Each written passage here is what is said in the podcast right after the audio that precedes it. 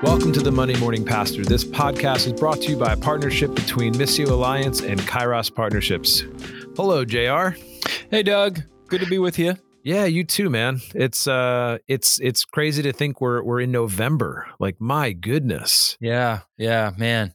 In some ways it feels like it's really slow and in some ways it feels like it's going very quickly, but uh you know, one of the segments we haven't been doing recently is what are you reading? Yeah. So, I'm curious, Doug, you know, what what have you been reading lately that you know whether it's been fun Mm. whether it's been formative whether it's been an escape what, what are you reading these days There's there's been a few books in the rotation right now. I'm I am slowly working through Eugene Peterson stuff again. Uh, some of that is you know even just thinking uh, it's only been a few years since he's passed, but just so many good books. But one of the books that I've really been slowly working through is Sacred Companions by David G. Benner, um, and it is basically this fantastic book that's been helping me understand a lot about the dynamics between spiritual friendships and spiritual direction and things like that. Um, but I've just really appreciated the way that he's framed um, spiritual direction around. It's really not about this. The, the spiritual director is the Holy Spirit, and so allowing those relationships to that these are these relationships with with the triad. You know, myself, the directee, uh, and the Spirit working. And so I've just really enjoyed the book. Um, there's a lot to lot to learn. I'm, I'm kind of taking the deep dive in the spiritual direction world right now, so I've just been really appreciating that. Um, how about you? What have you been reading? Yeah, well, first of all, I, I want to just say that's really good framing that the Holy Spirit is our spiritual director. Yeah. I think sometimes we get that mixed up. So, um, yeah, that's a that's great that you're reading that. Um, yeah, I'm reading a handful of books right now. I'm reading a book um, that I think was recommended by Andy Crouch a long time ago, um, and it's taken me a long time to get through it. Uh, it's called uh, "The Sound of Life's Unspeakable Beauty." Hmm. and I'm only about halfway through. It's by a German by the name of Martin Schleske, and he is uh, he, he makes violins for a living. I mean, like some of the world's most expensive, most Ooh. amazing violins. But he's an incredible spiritual thinker as well, and so he's using the metaphor of like finding the wood out in the woods to use the tools he uses as, and it's just it was written in German and then someone translated it into English. And it may be one of the most beautiful books I've ever read in my life. And Really? instead of reading quickly, I'm slowing down because I'm just savoring every bite. It's one it's been one of the longest books it's taken me to get through. But he's a luthier. Right? A luthier is somebody that Yep. you know makes violins. And so he's one of the greatest luthiers of our time, but he's also this amazing thinker uh, in terms of Christian theology. And he brings, he, and, I'm not a musician, I don't play a violin, but the way he describes it with such poetic and Mm. articulate language, and then his Christian theology coming together. It's a beautiful book. So I'm, I'm really, really enjoying that. The Sound of Life's Unspeakable Beauty, uh, which is fantastic. I'm a little bit late to the party. Everybody's been reading The Color of Compromise, uh, The Truth About the American Church's Complicity in Racism by Jemar Tisby. Hmm. Um, and that's uh, that's been good, taking that very slowly and very seriously. Uh, reading The Ruthless Elimination of Hurry, How to Stay Emotionally Healthy and Spiritually Alive in the Chaos of the Modern World by John Mark Comer. I know that you're a big John Mark Comer fan and that you've enjoyed that book. So those are good. And then the other one I'm reading through, which I never read fiction, but I'm actually rereading a book that I haven't I haven't read it since high school. And in high school, I totally didn't get it. It went way over my head. Uh, but Brave New World by Aldous Whoa. Huxley. And Wow. just returning to that, just feeling like, wow, we may be more brave new worldy than I ever imagined. And just kind of here's this guy wrote in the late 30s. Huxley wrote this, and again, I thought he was on LSD smoking crack when he wrote it. Like, in high school, I just didn't understand it and didn't realize how prophetic it would be and Mm. how prescient of a book it would be. So, anyway, just reading that again. Again, I never read fiction, so this is kind of a real change for me. But uh, yeah, I'm I'm really enjoying that. So, Dang, deep um, dive back into high school. I love it. Yeah, well, I mean, eh, hopefully I'll get through it. I mean, there have been times I've tried fiction and then I just abandon it. But but, uh, but in the summer I read Hemingway, which was great, and Yeah. Steinbeck. So I'm Yep. really hopefully this will be this will be uh, something I can complete all the way through. So Yeah. um, you know, Doug, as we head into November here and head into the the more um, eh, the winter months, you know, one of the things we've talked about for a while are just mental health issues. So just knowing that um, isolation, um, you know, the division, the election, Mm. um, you know, all, all this is just heavy on people's minds and on pastors' congregations. And so we're just very concerned about this. And so, you know, Doug, we've talked about this um, for a while, but um, an article that came out with Christianity Today uh, a few a handful of weeks ago actually um, and uh, the the subject it just says i was a pastor's wife suicide made me a pastor's widow hmm. what i learned about mental health and ministry following my husband's tragic death and so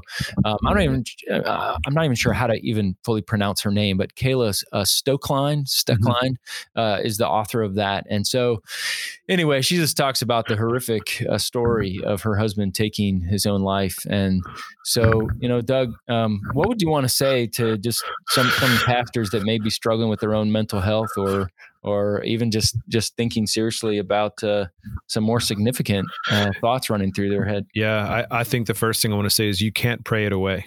Um, you need help. Like it's it, you are you are valuable enough, worthy enough, and you are you are not broken and counted out of ministry because you are struggling with a mental illness or because you're you're depressed or because you have these things. Like this is i mean we've talked about it before spurgeon. I mean you know he what did he call it? The the fits i think is what yeah he, the fits he named it. But there's there's you know this is part of what it is to be to be human to deal with these emotions and to have these different things. So get help. Um we you know uh, i mean I, have seen a counselor for years. I think it, it is becoming much more uh, not even just accepted but encouraged for pastors to have counselors spiritual directors people that can can pop the hood and even the importance of friends like people who are just allowed you know that you allow into the space of of your soul. But yeah, get, uh, take it seriously. Like get help, especially with the winter months coming up, and and to think about it, right? Like this election happens, you know, in just a few days, and we are then we are then left with the turmoil uh, within our local congregations, and that adds you know more stress, more anxiety, more different thing, you know, more things to our own plates, and so we need to make sure that we're taking care of our own souls in the midst of these really trying times. And, you know, with the pandemic and all the different things that are happening, um, you and I continue to hear stories of pastors who are struggling, pastors who are hurting, pastors who feel like they don't know what to do. And so, yeah, and I think that's why I, I really appreciate your heart, JR, behind um, our conversation of saying, who should we reboot into, you know, yeah. uh, into into our, our, our interviews that we're having. And so, yeah, why don't you tell us a little bit about the interview today? Yeah, yeah, Doug. I'm so so glad you had this idea. You know, here we are in season five, which is hard to believe. I feel like we just started this podcast, and here we are, season five, with so many great interviews in this treasure trove that we have of our archive list. And so, one of the things that we want to do on this podcast from time to time is bring back an old interview that we've done. And by old, it doesn't mean outdated or stale. Means that we've done it in the past, but is as as relevant and as helpful today as when we recorded it. And this one may be even more important than when we originally recorded this. Um, and this is with our friend Dave Eckert. And Dave is um, he, he, works as a pastor, but also in the mental health field. And Dave has been a valuable resource for you and I, Doug, over the years um, regarding mental health in the church and how do we navigate that. And so we're going to pull out of the archives, out of the treasure trove of our interviews, and we're going to revisit with Dave on what are we to do in the midst of uh, some heaviness and how do we stay healthy and help other people stay healthy in the midst of such a difficult time here. So we hope you enjoy this conversation with our friend dave eckert.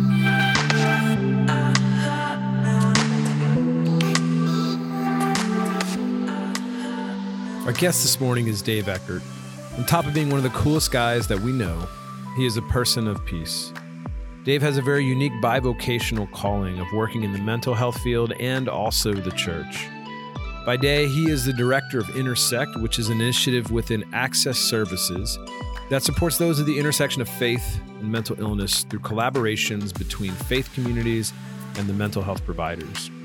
By night, Dave serves as an associate pastor at Grace Community Church in Chalfont, Pennsylvania.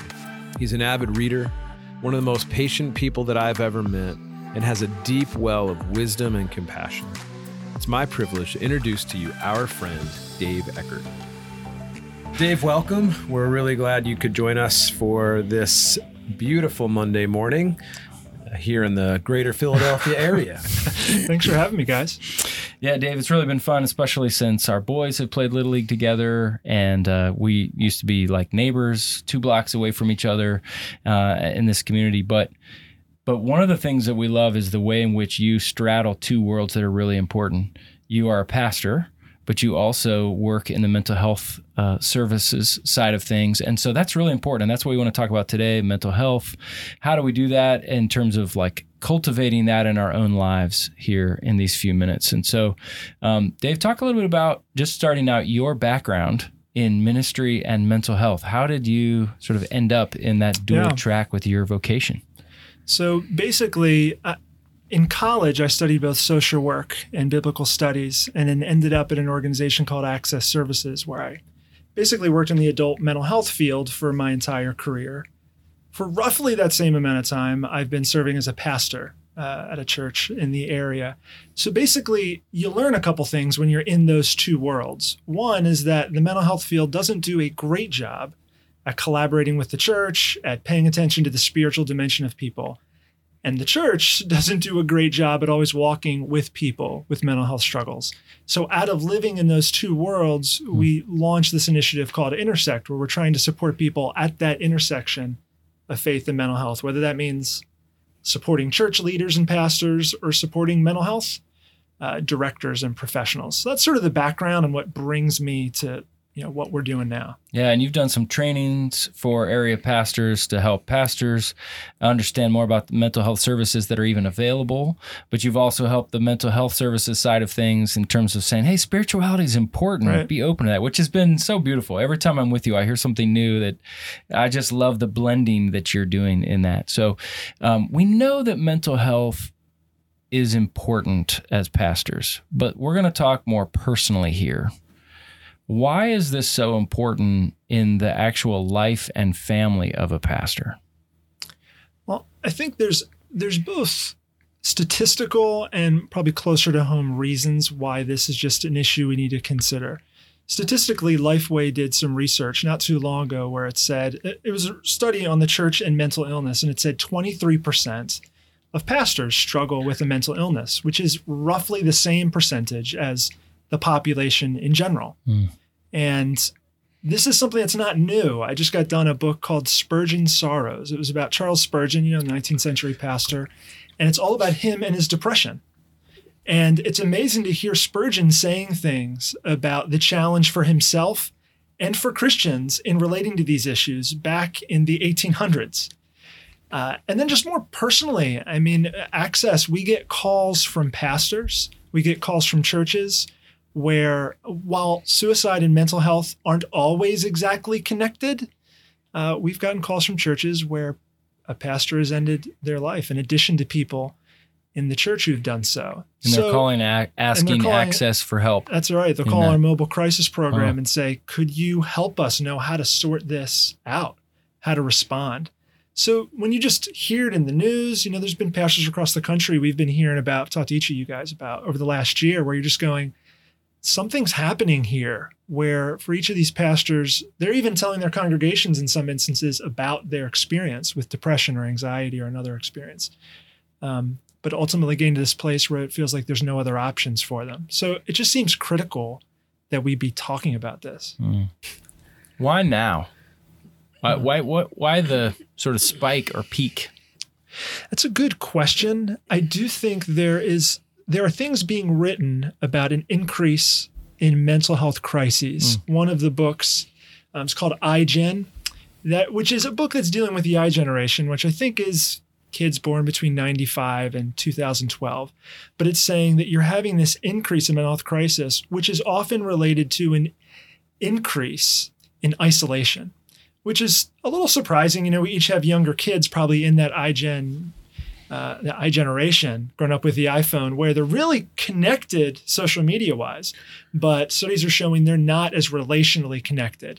And I do think that relational connectedness is one of the important things for pastors to be doing, which I think both of you guys know, ironically, is one of the most difficult things for a pastor. So I feel like as I was thinking about our conversation today, each of the things that I thought this is probably good for a pastor to think about I think, well, it's actually good for everybody to think about, but really hard for a pastor.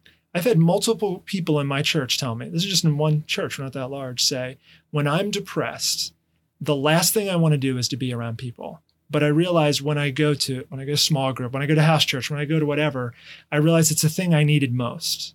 So doing the thing I least wanted to do and the thing I needed most was essential when people are walking with depression. Mm-hmm. And I think you guys have touched on this in your podcast. Mm-hmm. Just how difficult it is for pastors to say, so am I going to be in relationship with my congregation? Are these are any of these people allowed to be my friends? Am I supposed to just be in role?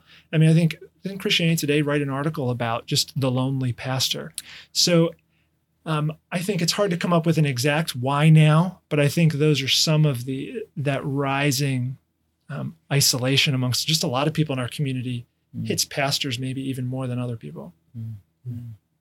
So as I mean, I, you definitely hit the nail on the head. I, I, feel like many pastors that I've spoken with over the years really seem to to to struggle in that in that space to say, you know, I'm the pastor of the church, and it's hard for me to feel like I can really share and relate with the people on a personal level. And so, yeah, the pastors seem to be lonely kind of people. And so what what would you want to say to those pastors who are just feeling lonely? Like how would you encourage yeah. them and to to build relationships? Like where do you begin? Yeah. I mean, I think it is it's great when you can have someone in your congregation who you resonate with, who you connect with, and you know, like I, I have someone in my church who I meet with him every other week for lunch. And he's just someone he's he's been around churches. He was an elder. He knows just how church life goes as a pastor. And I feel like I can be with him and talk to him. And that's really helpful to my own mental health. I think that's great when you can find that. However, I also think that this is where probably networks of leaders can be really helpful. And even for any of us, like how do we connect pastors we know who are struggling with other pastors we know who are struggling? That's good. Because That's good.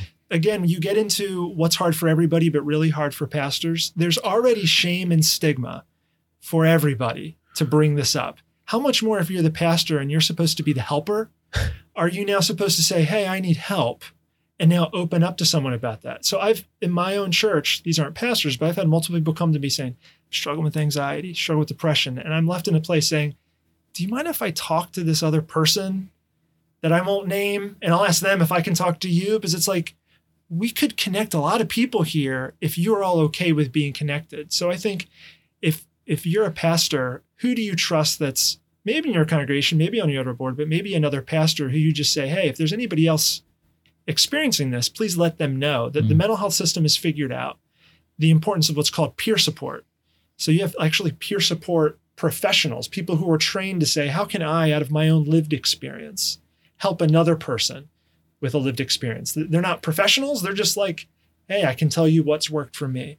So I think it's crucial for pastors to help other pastors connect with like, hey, I, I, know multiple pastors struggling. How can I help them connect? I think that that could be a really helpful thing that in some ways mirrors really valuable things happening in our mental health system that could be happening in the church. Yeah, that's great. How about for some of those pastors who are listening? I mean, we've talked, uh, you know, about suicide. We've talked about depression. You mentioned anxiety. What do we do with those? If for those of us who are struggling, we might say, I don't know if this are just the blues. Yeah. If I'm just down a little bit, it's kind of just a hard season. Or yeah, I'm worried, but I, I don't know if it's like anxiety, mm-hmm. but I mm-hmm. find myself worrying more than I have.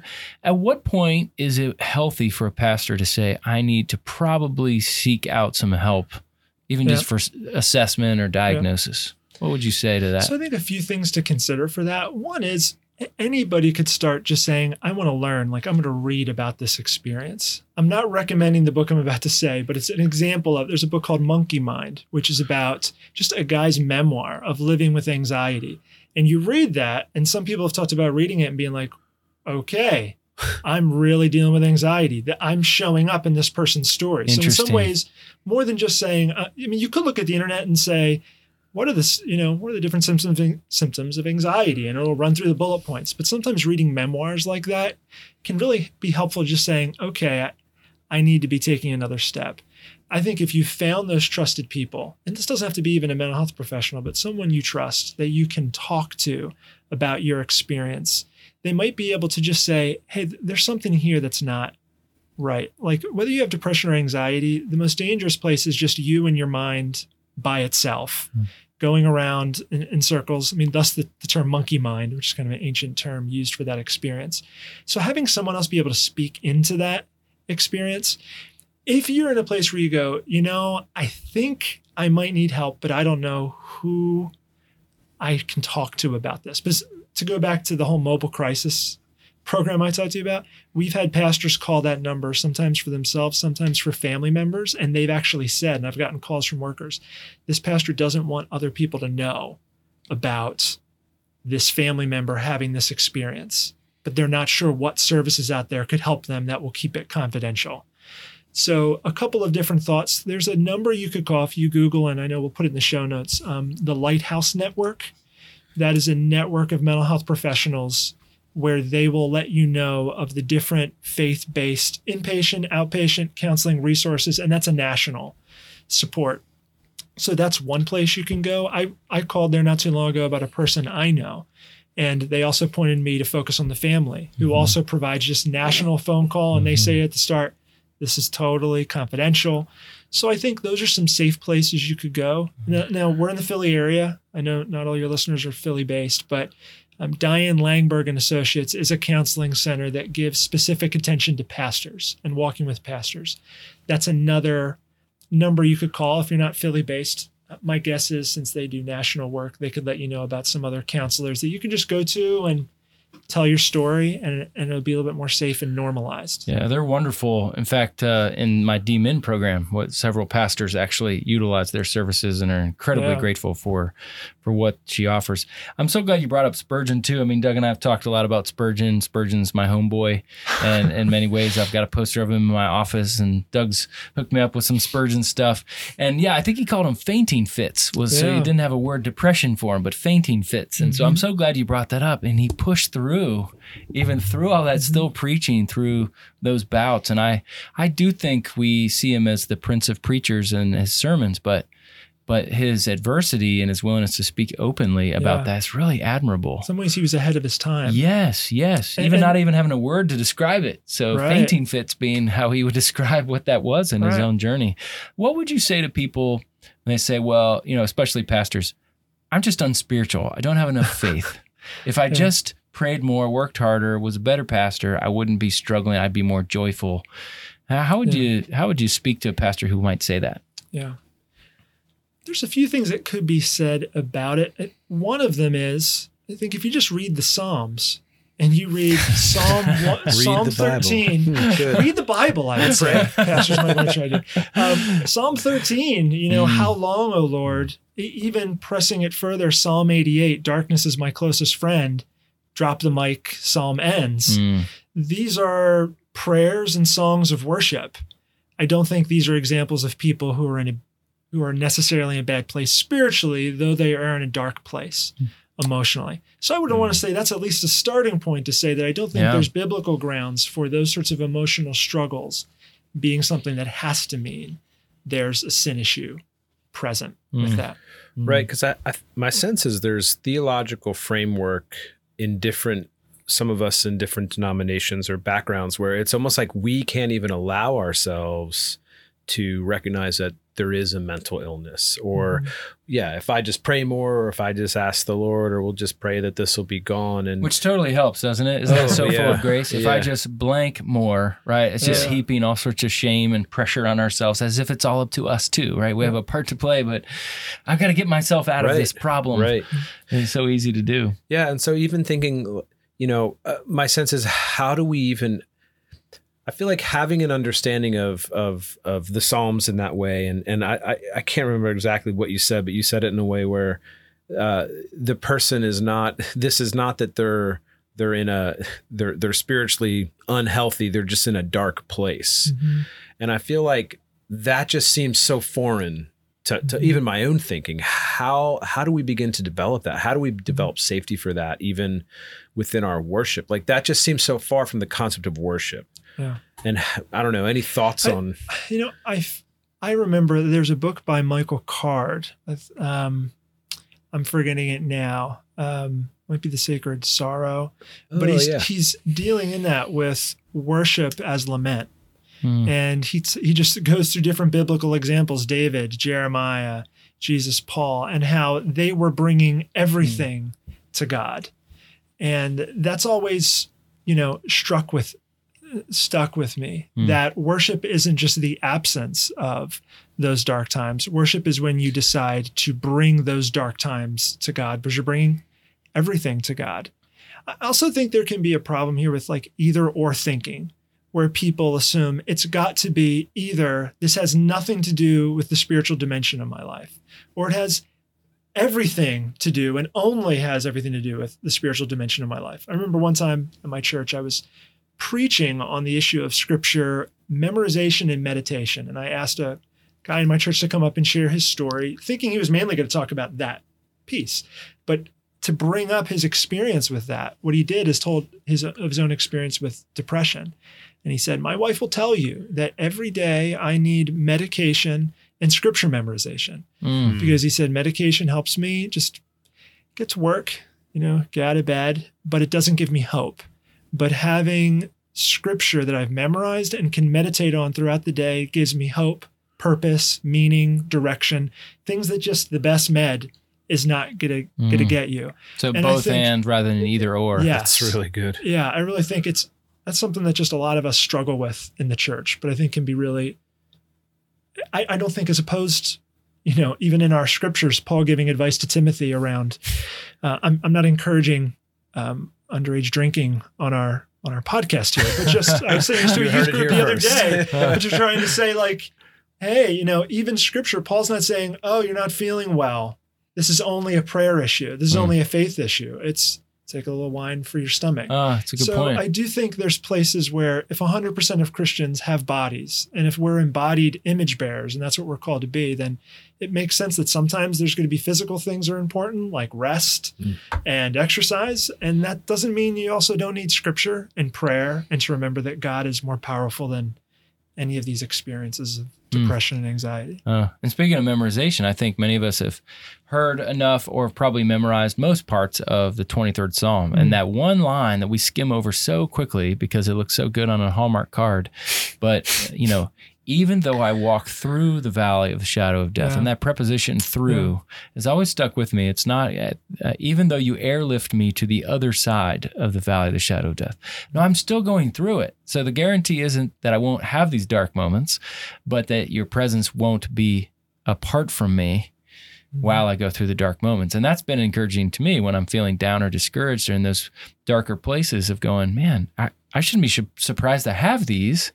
But even if God feels distant, he's he promises to still be there even if I don't feel him or sense his presence. So that little preposition through has been incredibly encouraging to me in the 23rd Psalm.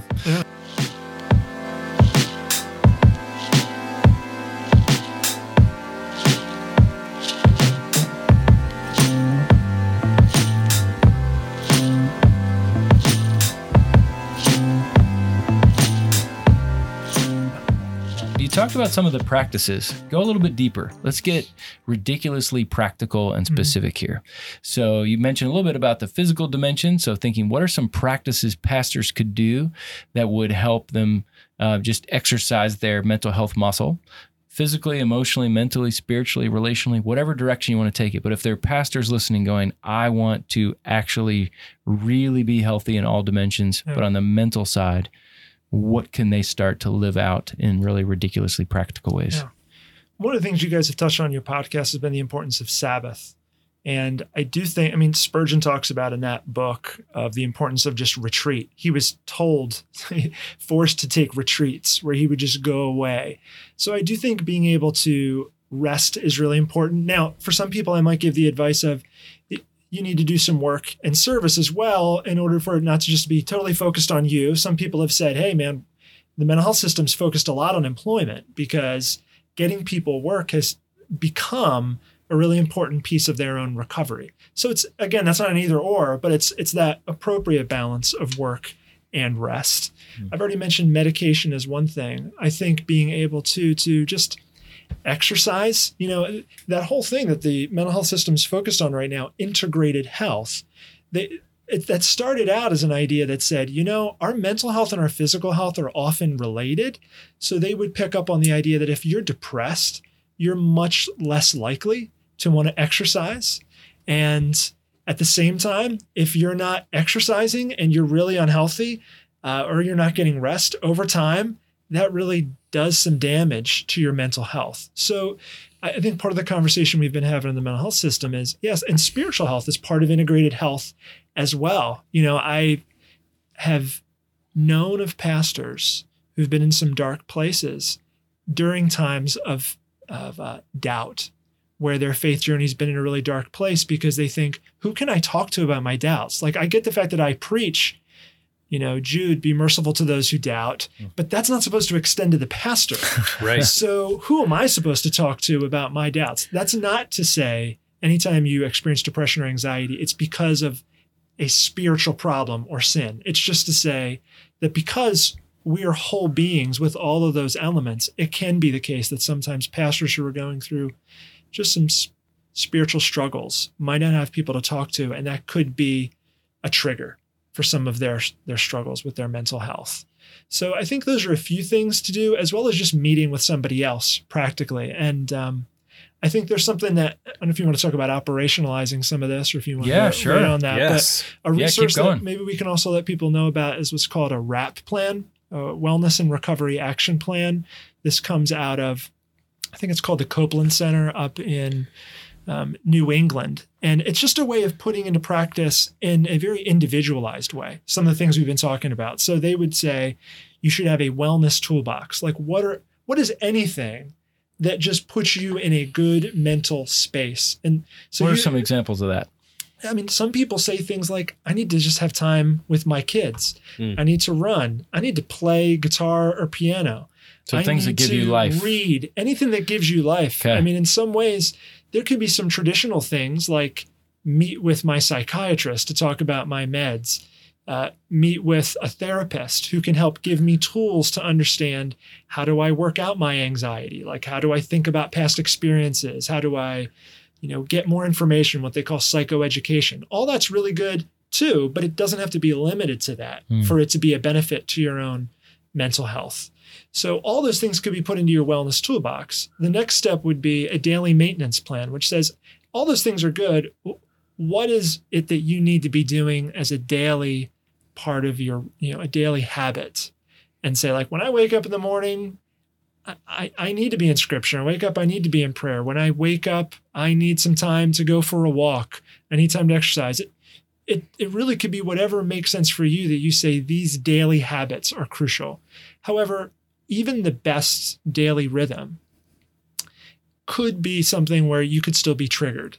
Um, we were talking earlier, just you know, off air about Andrew Stoecklein, who's a California pastor whose wife recently came out and he he, he died by suicide uh, last year, and his wife recently came out. And you, if you Google it, there's an interview. I think you said you might have seen it, Doug, where she talks about doing all the right things he was even preaching, publicly talking about his own experiences of depression anxiety.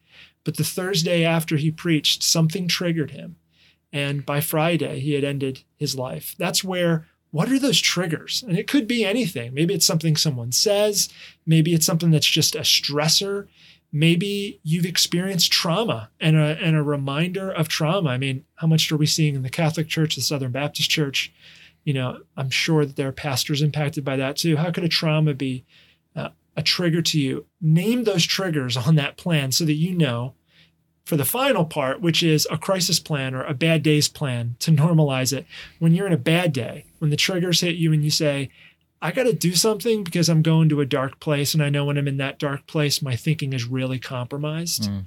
What do I do then? Who do I talk to? You know, in our mobile crisis program, we have um, they put together crisis plans for everybody who comes through and gets help, saying, okay, next time, how do you manage crisis better over time? Today was tough, but next mm-hmm. time, what are you going to do when a trigger hits? Who are you going to call? You know, some people say, I just need like to play music. Some people say, I need to call my best friend. Some people say, I need to talk to my pastor. You know, what are those things that you sense when things get bad? Mm. I need to do this. I think those four things are a way to operationalize and individualize. Yeah, a lot great. of the stuff we've talked about. So it's the is the goal to try to formalize and operationalize it when in my clearer mentally Yes. my mentally clearer moments so that when it's not so clear i've written down a plan already and say just work the plan Exactly. is that the goal That's exactly right. Yeah. yeah That's really good. And so, with that, I mean, are these plans that are shared with other people as well? Like, would you encourage pastors to say, like, "Hey, give this plan to you know one person, two persons"? I do think that's a good idea. I a lot of times where I'm trying to walk with people, I find myself quoting back to them things they've said to me. wow Like uh, recently, I was talking to someone who's in a pretty dark place with his depression, and just really not moving towards people. And I had kind of quoted him back to himself. I just remember you saying when you're in this place, Mm. it- it's really important to be around people, even though it's the last thing you want to do. And so the the sheer fact of whether it's reading that plan or having or telling other people, this is what I need. I need you to remind me of what I need. Here's what I need you to do to even take some steps to bring other people in, Hmm. maybe beyond just you and me. Um, so I think that's a great point, Doug, is just having other people aware who you can trust of this is what it looks like when I'm having a bad day. And here's what I need. Or here's what it looks like for me to I- I need to meet with you regularly. I need you to ask me some questions each time we meet because that's you know just something for my good days to stay in a good place Hmm. that I could use. we've heard as far as practical things practicing sabbath exercise which i would totally affirm i mean i'll tell you that i think physical benefit is number four on the list for me. It's like spiritual mental emotional then spirit and then physical when i go work out. Yeah, yeah. so i would totally affirm that.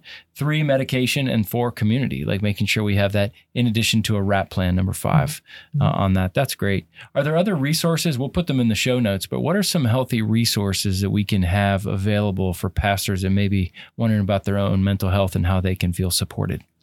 Well, certainly, um, in, in the Intersect initiative we have at Access, we would want to be somebody that could be a connector for you.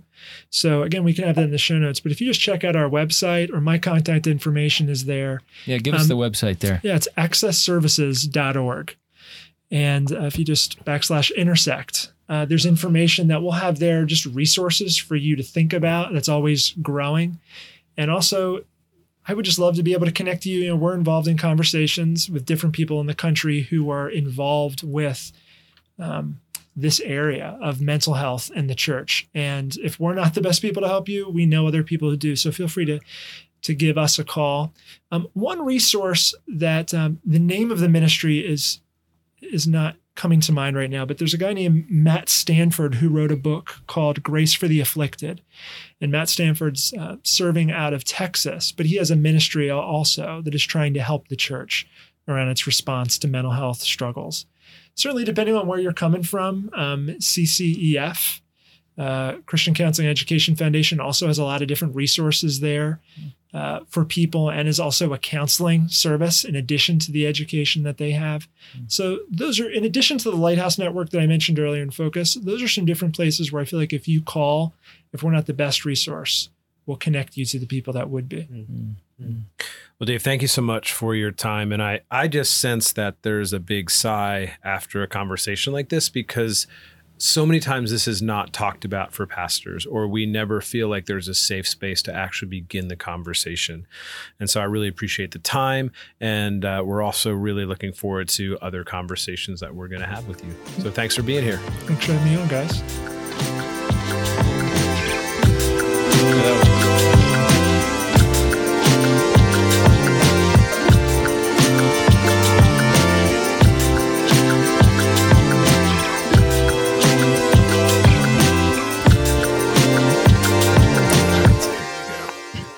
Wow, JR, that was such an important conversation for pastors. Yeah, I mean, Dave has shared little bits and pieces of that before, but I think just having very direct conversation together and to share that with other pastors was so crucial. I think what sticks out to me is the idea of integrated faith. And I love that adjective integrated of, I mean, loving the Lord your God with all your heart, soul, mind, and strength.